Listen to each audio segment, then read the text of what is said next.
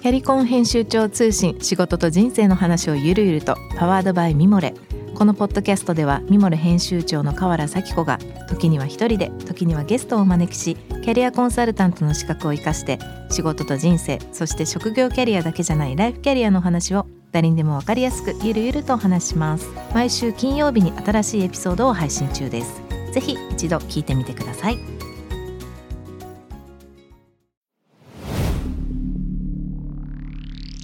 こんばんは、ナビゲーター中道大輔です。Vision to the Future 日本のカルチャーを作り出すもの、こと、人の魅力を引き出し世界に向けての価値観を共有するクリエイティブプログラムです。えー皆さんいかがお過ごしでしょうか、えーっと今日の収録の日はですねかなり寒い日でしてこの六本木ヒルズのスタジオも、まあ、結構まあスタジオは暖かいですけど外は真っ暗で先ほどなんかちょっとかなり雪も降ってたんですまあ積もってないですけどね。東京も雪が降って今日2回目ですかね今年。そんな日でございますがまた、まあ、去年とはまた打って違って随分寒い日が続いてます。まあ風邪などひかないように気をつけていただければと思いますが番組への質問感想は番組ホームページのメッセージからお願いいたします。ツイッターは「ハッシュタグビジョンフューチャー」をつけてぜひぜひつぶやいてください。今週はですね、えーもう本当に僕の昔からの憧れの人でもありまして大好きな方です、えー京都ジャズマッシブの沖野修也さんをお迎えしたいと思っておりますこんばんはこんばんは、どうもよろしくお願いします。どう。もご無沙汰してますなんか、リモートでこういう話なかなかあの新しい感じですねもう時代変わりましたね、も本当に沖野さん今京都にいらっしゃるんですよねご自宅ですか？う。そうです。もう本当はねこちらに来れそうなタイミングもあったのに残念ですお会いできなくて。そうなんです。はい。えーリスナーの方々の方がもうねよくご存知だと思いますが、えー、沖野修也さんお迎えしておりますがちょっと簡単に、えープロフィールの方をご紹介させていただきたいと思います。本当に多岐にわたりますよね。音楽プロデューサーでもあります。せ選曲家でもあります。作曲家でもあり執筆家ラジオ DJ としてもご活躍していらっしゃいますまた、えー渋谷にある老舗クラブザ・ルームのプロデューサーでもあり、えー特にですね、まあ、90年代初頭から DJ ユニット京都ジャズマッシブを、まあ、結成と。DJ として国内での活動はもちろんのことヨーロッパ各国アメリカをはじめとする世界各国で定期的にまた広範囲にわたってツアーを観光し高い評価を得ていらっしゃいます。はい、えーまあ、先ほどちょっとねあの番組の初めにちょっとお話ししてましたけどまあこのコロナ世界各国を渡り歩いてる沖野さんにはかなり、まあ、打撃というかいろんなことがあると思うんですけど最近はどうですか？いや、もう海外のギグ全部キャンセルで、うんあの、実はね、去年、あの、18年ぶりの京都ジャズマッシブのアルバムも出すはずだったんです。うーん楽しねただやっぱそのリリースの後にうん。海外ツアー、しかもあのバンドでツアーする予定組んでたんで、やっぱもう行けなくなっちゃったんで、そのアルバムのリリースもうん。ちょっと無期延期状態っていうね。ああまあ。まさかのまあね。です、本当に。結構じゃあもういろんなとこ行く予定だったんですかそれは？そのツアーは。そうですね、DJ とバンドで、まあ、その国によって違いますけど、うん。まあ、ヨーロッパ全域、まあ、可能であればアメリカ、うん。あとまあ、アジアとアフリカですよね。アフリカもはい。南アフリカに2年前に行って、なかなか好評だったんで、うんまあ、定期的に行きたいなと思ってたんですけど、うん全く行く予定立ってないですね。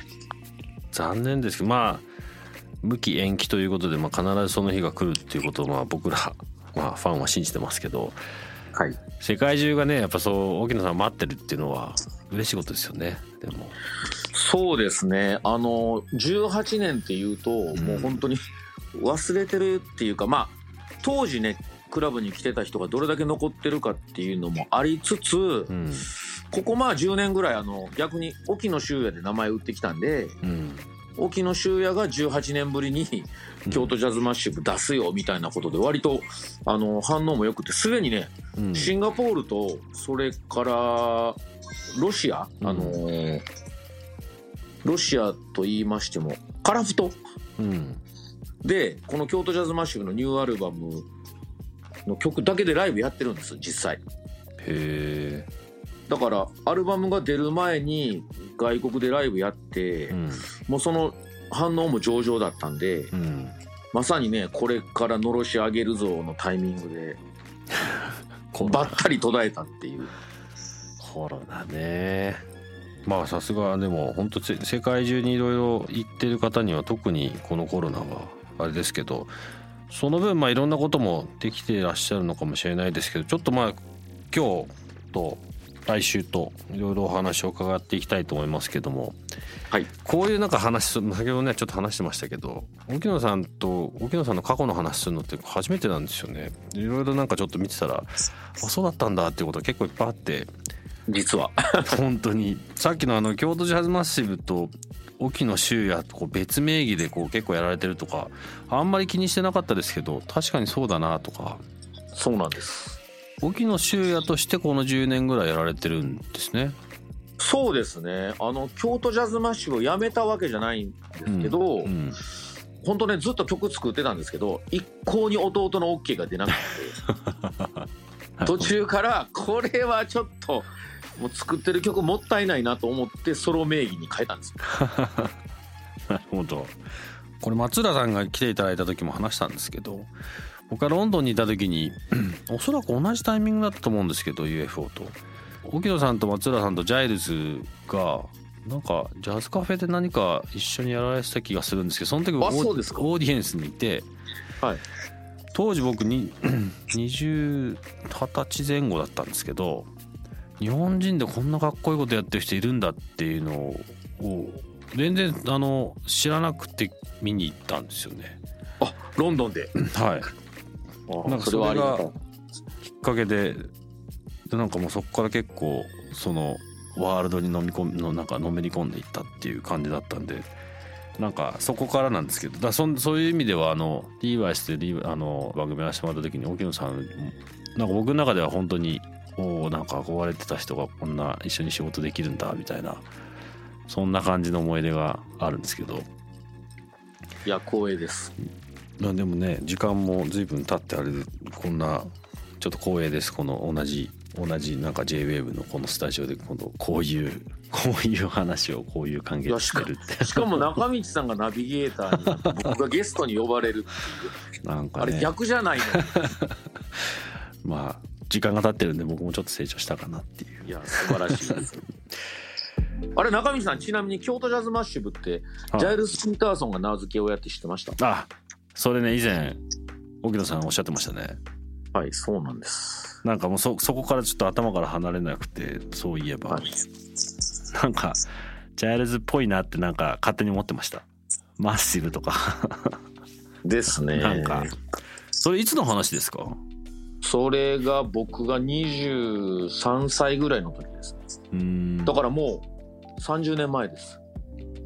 ねえ。でもきっかけというかいきさつとしてどんな風な話になったなんかネーミングの話になったんですか？あのねえっと彼がガリアーノっていうバンドとうん。クアトロに来た時に、あ東京の。はい僕京都から遊びに行って、うん。サインねだったんですよ。うん。じゃあサインに「トゥ京都ジャズマッシブジャイルス・ピーターソン」って書くから「うん。あのすいません。この京都ジャズマッシブって何ですか?」って聞いたら「いや俺お前のこと知ってるよ」って彼言ってくれてえあのストレートノーチェイサーっていうジャズの雑誌に僕チャート書いてたんですよ。えへえ。で「君たちでしょ?」ってなんか京都でなんかジャズをかけてるグループがみたいな、うん。それで「トゥ京都ジャズマッシブ」って書いてくれたんでうん。もうその瞬間にひらめいて「えこれあのうん僕たちのユニット名にしていいですか?」って言ったら「いいよいいよ」とかって言ってくれたんでへえ即即いただきみたいな。そんななんかポンと来たんですね。ラッキーだったんですよ。で何年か経ってねうん。もうずいもうなもうそれこそ10年20年経った後に、うん。なんか京都にジャイルスが来た時にうん。ジャイルスが弟に聞いたらしいんですよ。うん。あのさ京都ジャズマッシブっていう名前俺がつけたってみんな言ってるんだけどそれ本当、みたいな。そっち？ジャイルスも忘れてたん。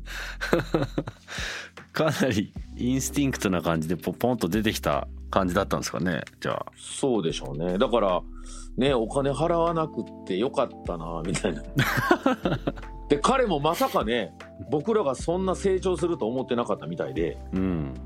え俺が名前つけたん？みたいな。へえびっくりしてましたすごい偶然。そうでも京都ジャズマッスルってこうまあ沖野さんと、まあ、弟さんやられてて。でどういういきさつでこうここまで来るんですか？あのね最初はまあその実は京都ジャズマッシブとしては DJ だけだったんですけどうん。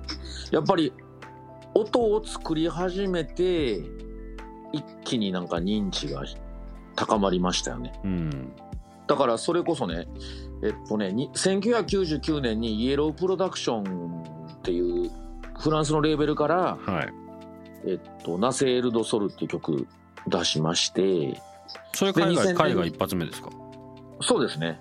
あの、その前にね、94年にコンピレーションアルバム出してて、ドイツにはライセンスされてたんで、うんまあ、あの、音楽マニアの人は知ってたと思います、ヨーロッパの。うんうんでも、まあ、ブレイクはやっぱそのコンポストから、2000年にドイツのコンポストからうん。出したそのエクリプスっていうのがヒットしましてですね、これがまあ僕プロフィールでよく言う言う書いてるんですけど、BBC のそのラジオのな、うん。まあダンスミュージックのチャートみたいなので、うん。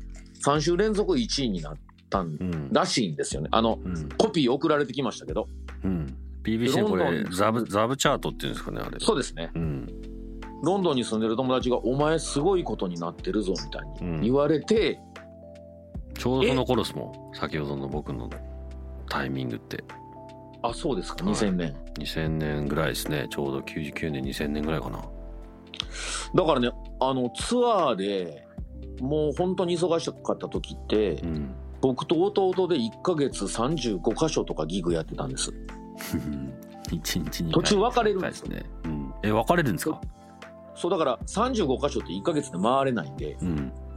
途中僕一人弟一人また合流してみたいな。だ。から僕がポルトガルにいる時になんか例えば、えっと、ポルトにいる時に弟がモスクワにいたり弟がロンドンで僕がパリとか。うんうん。でまた合流してなんか、まあ、イタリアとかねドイツみたいな。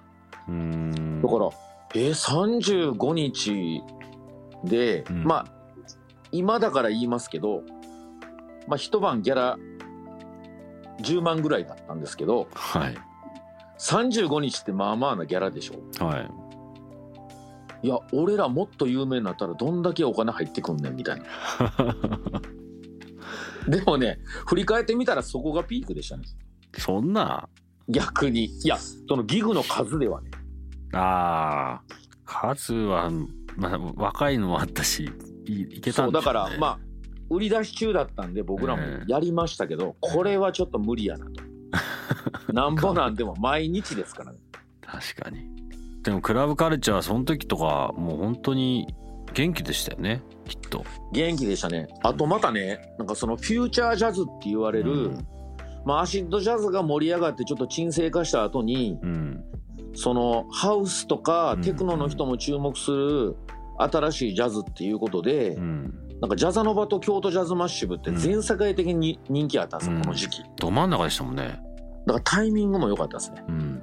うん。確かにジャザノバと京都ジャズマッシブって本当にみんなみんなやっぱそそっち界隈の人たちはみんな好きでしたね。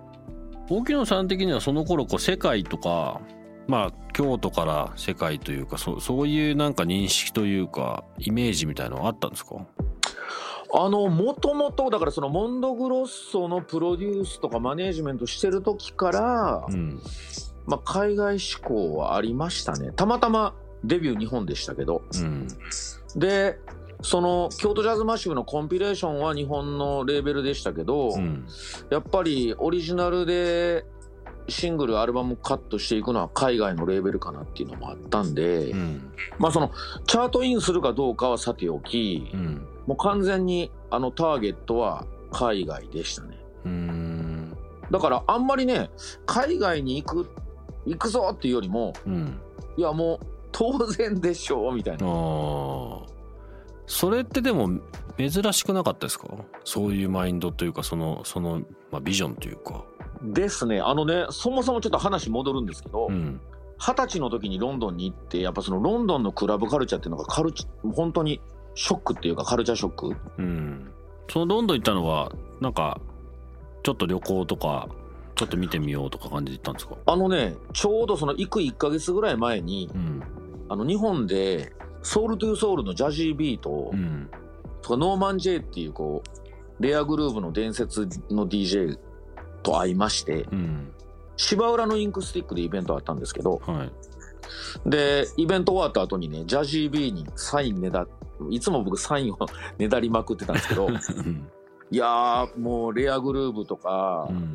大ファンでっつったら「いやロンドン来いよ」と「俺訪ねて来いよ」とか言われてうん。もう僕からしたらうん「えそんなスターの人に 気軽に訪ねてこいとかって言われうん。てこれ本当ですか?」みたいな。うん。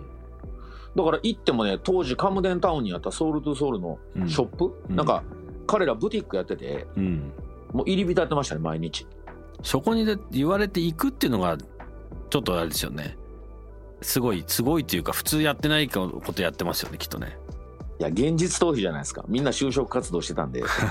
いやそれねすごい大事なことだと思います。アクションを起こせる人って。うん。あとねそのやっぱりうん。僕は話すの好きでうんジャイルスにしろジャジービーにしろ、うんうん話しかけてるんですよ。うんだからこれ僕のなんかあのモットーっていうか、うん人生振り返っていつも思うのがチャンスはねうん人がくれるんですけど僕に。うんそのチャンスをつかむために人に会いに行ってるのは僕なんですよ、うん、だからあのチャンス誰かくれるから待ってるんじゃなくて、僕からこう会いに行ったり話しかけてるっていうのがあるんで、それはね一貫してますよねやっぱり、うん。若い時から、すごい大事なことですよね。うん、だしなかなかできないけどそれまあちょっとこの番組のテーマですけどコミュニケーションというか、まあ、いつも言ってるんですよね。英語海外とかまあこれ日本語でも同じなんでしょうけど言葉をしゃべるその言語をしゃべれるかどうかよりも、まあ、そこでどうしたいかっていうことに対して何らかしらのアクションを起こすことがすごい大事というかですきっかけね、今チャンスねつかん掴むっていうことも掴まないとそのまま流れていっちゃいますからね。うん、でもすごいですね二十歳の時の僕の英語力なんかゼロですからね。うん。多分向こうも何言ってるか分からへんけど、うん。なんかめっちゃ熱いやつ来よったなみたいな。そのでもガッツってもう生まれつきですか？荻野さん。それがね中身さん違うんですよ話がどんどん遡っていきますけど、うんあの小学校4年生の時にね、うん。僕僕の運命を変えた友達に会いましてうん 僕それまで超引っ込み思案でもう休み時間も部屋にいてうん。一人で絵描いてるような子供やったんですよ。へえで4年生の時に、うん。あの同級生とか同じクラスにうん。藤本君っていう藤本君。名前出しても誰も知らないんですけど うん彼がねある日こう言ったんですよ僕に。あの当時僕おきっちゃんって言われてたんですけど。可愛いっすね。おきっちゃんはあのお前は世に出る人間だからうん。もっとあの行動を起こさないとダメって言われて。同級生ですよね。4年同級生ですよ。なんだこいつみたいな。生へそこから変わりました。えへえ。なんかこうビビッときたんですねお互いあとねなんかご両親が先生学校の先生でうん。多分その息子さんになんかそのいじめられてる子供がいたら助けろとかねうん。一人ぼっちの友達がいたら声をかけろって多分言われてたと思うんですよ。うーん。なかなかご近所でも評判のなんか教育者でうんその息子さん藤本君っていうのもすごいいい子でうん多分そうやって励ましてくれたんじゃないですか。実際に彼が僕にどんな才能があるかって知らなかったと思うんでへえなんか一人で寂しそうにしてる子供がいたからあのそうだお父さんに言われてああいうやつは励まさないといけないんだと思って声かけてくれた。そこででもなかなか変われないですけどね。まあね。才能があったんだと思いますよ。はい。うちの子今ちょうど5年生と6年生なんですけどなんかそういうきっかけあってなんかいい風に変わったりするんですかね。そうじゃないですか。いやもう中道さんみたいな、ね、お父さんがいたらもうチャンスありまくりじゃないですか。いやーなかなか難しいですけど。あそうですか。さて、まあ、だいぶ遡った話さね聞かせていただきましたけど多分小学生の話とか藤本くんなかなか話したことないんじゃないですか。いやないですね。僕あの自伝出してるんですけど自伝にも書いてないんですけど これはいいネタをいただきました。はい。えー、まああの結構ね今の話で言うとチャンス掴んでってるっていうところがまあずっとつつながって今に至ってるなと思うんですけどはい。あのーまあ東京来られてからもいろんな本当に活動されてますけどまああの多分リスナーの方が一番こなんか知ってるんじゃないかと思うまあプロジェクトというかまあルームの件ですけどはい。ルームもそれこそいいつからやられてるんですか実際？94年ですね。だいぶもう老舗な場所になってきてますけどまあ渋谷特にいろんな変化がある中でどうですか最近は？ねえもう本当にあの何年も工事してますけどうん。駅前がすごいことになってますね。そうですよね。ルはい。ーム自体はまあ僕はあのいろいろ聞いたりもしてますけどいろんな進化をされてると思うんですけどはい一あのー番初めはクラブとしてはい。始められたんですよね？そうです。えっともう去年の12月で28年だったんですけど、うん。それこそ最初はもうジャズとソウル専門のクラブ。うん。まあの後後のイエローとかブルーではうん。割とその手の音楽がフィーチャーされましたけど、うん。ルームができた時ってジャズとソウル専門にかけるクラブってなかったんですよ。うんだからある意味その毎日ワンコンセプトでしかもジャズ系ソウル系のナイトクラブっていうのは東京でも初めてだったんじゃないですかねあの当時。で、うん。震災の前ぐらいに僕あの脱クラブ宣言しまして。されてましたね。はいまあカテゴリーはクラブなんですけど、うん。僕のポリシーとしてあの今の時代のクラブってちょっとニュアンス違うんじゃないみたいなうん。だったらそのカテゴリーから抜け出してなんか俺たちは自分たちのその場所のことをうん。たまり場って呼ぼうみたいな。そのたまり場宣言みたいな。うん。のを出して割とこうまあ DJ もいるしライブもあったりとか、うん。まあちょっとそのまあ逆に言うとクラブの原点に僕は戻ったつもりなんですけど、うん。あえてなんかあの大人が集まってお酒もねちゃんとクオリティキープしてうん。なおかつ来た人がなんか会話を楽しめるっていう意味でうん。なんかたまり場っていうあ新たなコンセプトを打ち出したのがここ10年ぐらいですね。うん。またさらにこうここ最近の大きな進化もあるようはい。ですけども、そうなんです。えっと、実は、12月、2020年の12月に、渋谷のストリームの1階に、ザ・ルームコーヒーバーをうんオープンさせました。これは、あの、実はルームの本店って、うん。渋谷駅のうん。南西なんですよ。うん。で、そのちょうど反対側、えっと、東側の南側、東南に、うん。東南の路面。だから、地下から路面へっていうコンセプトで、うん。まあ、そのルームの姉妹店を、うん。開けたんですけどまあコロナのこともあるしそのクラブシーンのなんか高齢化とかねうん。若い人があのいわゆるほら騒げる場所には行くけれどもうん。割と本格派の音楽聴くような感じじゃなかったんで、うん。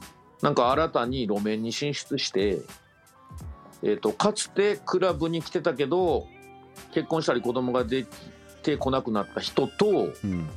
まあ通りがかりの全く予備知識ない人の両方にアプローチしたいなとうん。思ってこのね状況下思い切ってオープンしたんですが「てんてんてん」みたいな。点点点ですよね。はい。結構そのでもコンセプト的にはすごくどあのやり始めてでもすぐでしたよね今。その点点点は。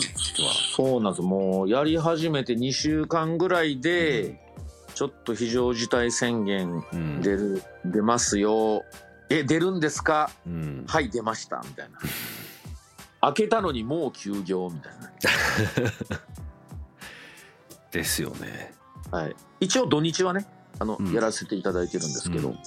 平日はまあ現在休業中なんです。なかなかね本当に今もともと人がいるところに人がいないですからね。ですね、まああの路面で窓も全開できて、うんテラス席もあるんでうん。ここでできなかったらどこで店やるのっていう気持ちもあるんですが、うん。まあ、社会の状況も、まあ、こういう感じなんで、うん。まあ、開けましたけど若干スローダウンしつついろいろ練ってます企画は。うん今そういう時間に当てられるっていうふうにポジティブな面もありますよねきっとね。そうですね、うんはい、音も作ってるし逆にザ・ルームからいろんなアーティストが出ていったみたいにこのザ・ルームコーヒーバーからもうん。なんか新しい才能を押し出していきたいなと思ってるんで、うん。まあ、今は仕込みの時期かなと。うん。先ほどちょっと一番初めにプロフィールっていう形でちょねあの紹介させていただいてますけど沖野さんも本当枠が本当よくわかんないですよね。ななくていいというかそうですね。すごい。でもここからまたいろんなことが始まりそうですね。そうですね。あの実際今回ねコーヒーのオリジナルブレンド作ったりとかうん。あと店の一角が一応書店スペースなんですよ。あそうなんですね。はい。まだちょっと許可の問題で、うん。あの今のところ展示だけですけど、うん。まあ、レコードと本も販売したいなとでコーヒーもオリジナルブレンド作ってともうもちろんあの豆も売っていきますし、うん。カクテルなんかもオリジナルカクテル充実させていくんで、うん。もう東京に来たらザ・ルームコーヒーは行かなあかんやろう状態にしたいなと。いいですね。ぜひ。なんかあのー僕も10月に上原キッチンっていうガストロカフェをちょっと代々木上原で始めたんで、なんか一緒にコラボレーションとかそのうちできたらですね。あぜひぜひ。あの実際にねコーヒーもあの銀座の鳥羽コーヒーさんとコラボレーションなんですよ。うん。であと九州のメーカーだったり、うん。それからそれこそあの京都の友達のコーヒー店だったりうん。あの僕元部下が城崎でうん。お菓子職人になってるんですけど、あそうなんですか。はい彼女をここからなんか東京デビューさせたいなとか。ああいいですね。だからメディアですよね、うん。僕が考えるうん。なんか新時代のメディア。うん。店舗がまあルームの本店もそういうメディア的な役割してましたけどうん。もうここからもういろんなコラボレーションとかうん。なんか新人がこう世に出ていくそういうリアルプラットフォームになればいいなと思ってます。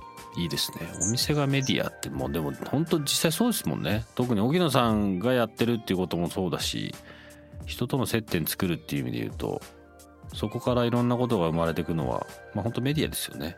そうなんです。だから例えば僕と中道さんがコラボしましたって普通雑誌とかねうん。ウェブに載るじゃないですか。うん。でもそれを店でうんあの発信するっていうのは、うん。もう僕の中ではもうえ逆にそれないと店じゃないじゃんみたいうん。なぐらいの感じなんで、うん。あのもうぜひともなんかご一緒させていただきたいですしうん。なんか若くて面白い人がねなんかこっからうん。羽ばたいていけばいいかなと思ってます。ね。僕もねあのうちのコンセプトはまあどちらかというとそのキッチンカンパニーでうちの会社のコンセプトの延長線上ですけどどうやって日本のカルチャーを世界のカルチャーに浸透させていこうかって言った時に、まあ荻野さんも海外ねいろいろ行ってるし長いから分かると思うんですけどやっぱり日本の食べるもの飲むもの飲食って日本世界で一番レベルが高いと個人的には思ってるんですよ。はいでさらに僕が思ってるのはあの、まあ、日本食は和食とかそういうことじゃなくて日本人ってやっぱこう外にあるものとか、まあ、いろんな、まあドットというかいろんなものをこう寄せてミックスしてまたさらにそれを良くして外に出すっていう国内までですけど、はい。良くなって出てくると思うんですよね。うん。だからミシェランの星とか日本が一番多いんですけどその中にはフレンチも中華もまあ当然和食もイタリアンもあれば。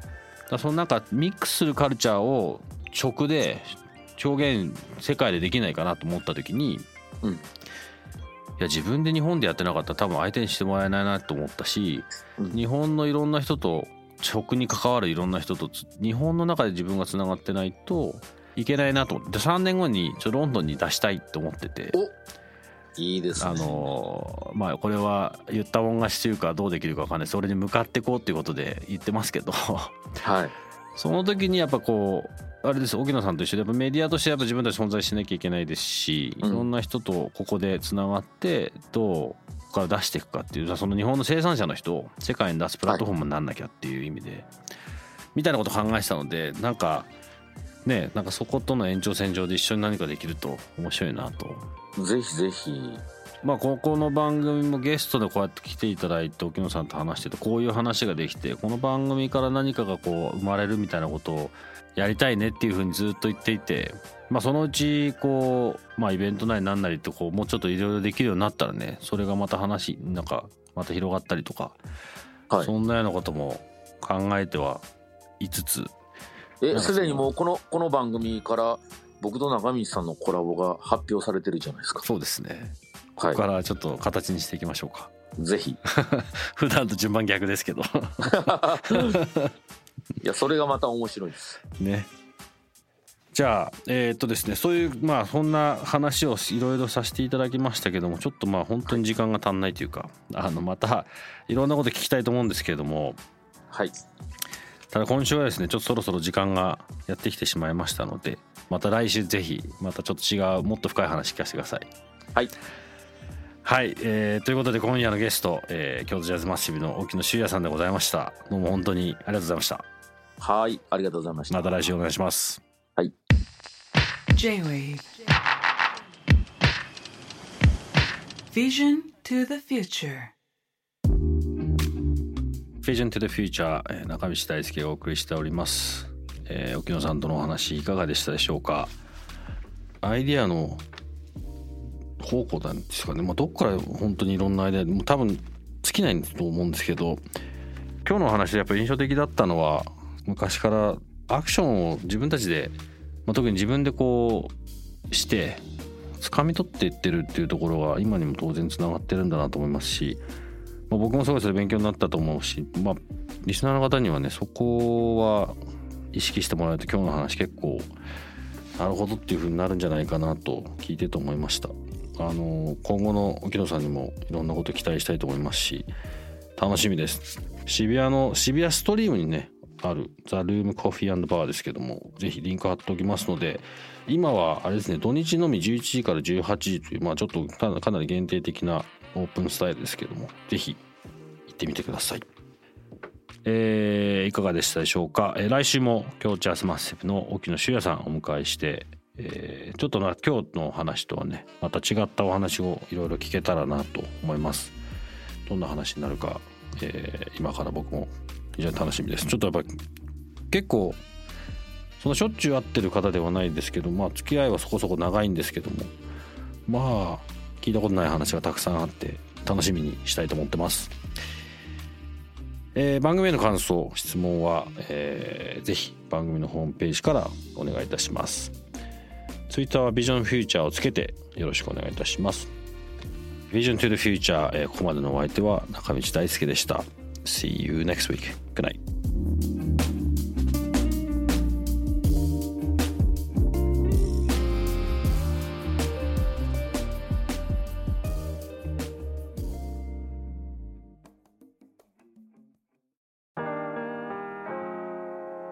美容家の神崎めぐみと編集者の大森洋子でお届けする雑談ポッドキャストウォンと私のお名前なんての？ふと私って誰なんだ？と自分がぐらついてしまうそんなあなたと毎日を楽しくするサバイバル術を一緒に考えていきます。ボントは毎週水曜日朝5時に配信。ぜひお聞きのプラットフォームでフォローしてください。